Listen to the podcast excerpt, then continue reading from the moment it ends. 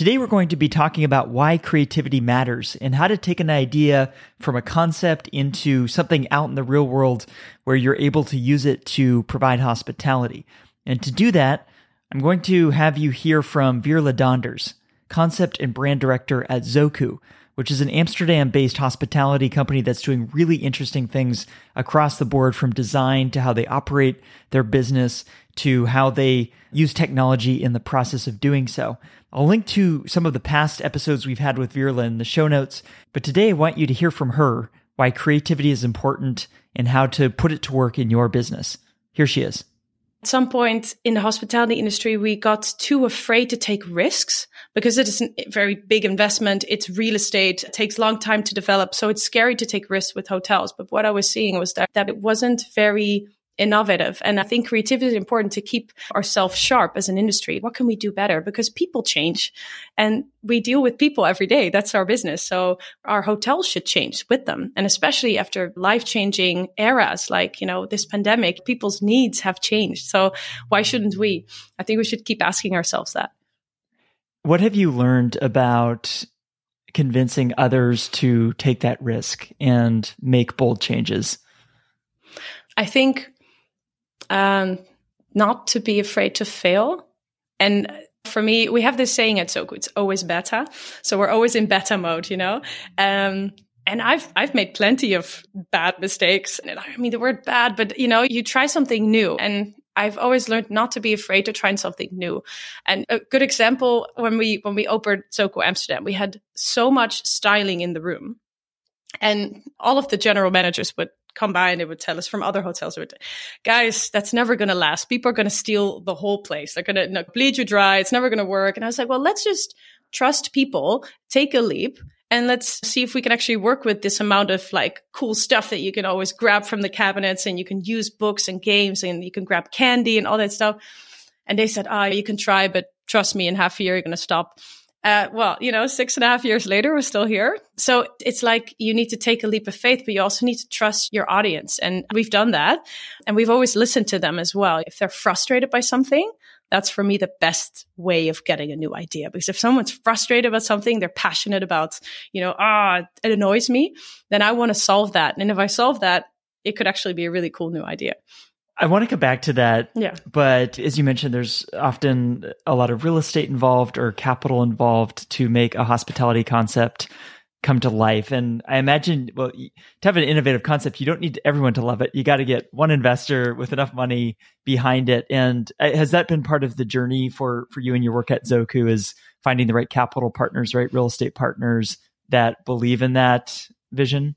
Absolutely. And Dutch, you say it's the chicken or the egg. I remember being in this moment where we were looking for a location. And at the same time, we were looking for an investor. And you know, the people from the location would be like, well, who's your investor? And the investors would be like, well, do you have a location? So we were running around for a good one and a half years trying to get over this first hurdle. And eventually we got found like a small group of family offices, investors that together really said, okay, we believe in you.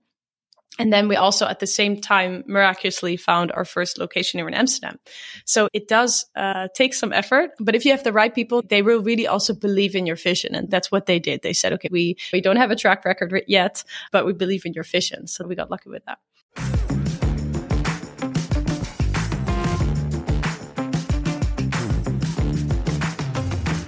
Great hospitality providers know that every touch point matters a lot so they spend a lot of time making sure that each interaction better serves their guests and makes life easier for their teams. If you'd like to operate this way, I suggest you check out Sojern. They've built a reputation as the market leader in helping hotels and resorts earn direct bookings through digital advertising over the years. And more recently, they've expanded into offering a complete suite of guest experience solutions, including an AI smart concierge, reputation manager, and guest marketing suite.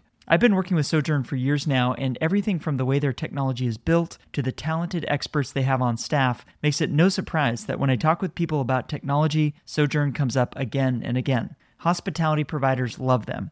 If you'd like to learn more about how Sojern can help you better engage your guests and drive more profitable direct bookings, visit sojern.com. That's S O J E R N.com. Before we go, I want to let you know about a few more things. First, if you haven't done so already, subscribe to this podcast on Apple Podcasts, Spotify, or your favorite app to stay inspired each day by actionable insights from the most interesting people in hospitality. Second, I've started sharing videos and photos from the stories on this show on Instagram and YouTube, so if you'd like to see those or watch along, I encourage you to follow Hospitality Daily there so we can stay in touch. Third, if you'd like to listen to more conversations like the one you just heard, visit this podcast website at podcast.hospitalitydaily.com. I've spent a lot of time building out this website because I want to make it really easy for you to listen to the topics and guests that you are interested in, whether that's culture and leadership, or operations, or technology, or something else. Browse and search the entire library of more than 400 episodes for some of the top leaders and innovators in hospitality at podcast.hospitalitydaily.com com to get ideas for delighting the people around you and reaching your business and career goals. I produce this podcast each day and give it away for free because I want us all to learn and grow together. If you enjoyed today's episode, I just have one favor to ask. Please take a moment to text or email this episode to a friend or colleague who might appreciate it as well. They'll be grateful to hear from you, and what we covered in the show can help them, as I hope it helped you today. Thanks for listening, and I'll see you here tomorrow.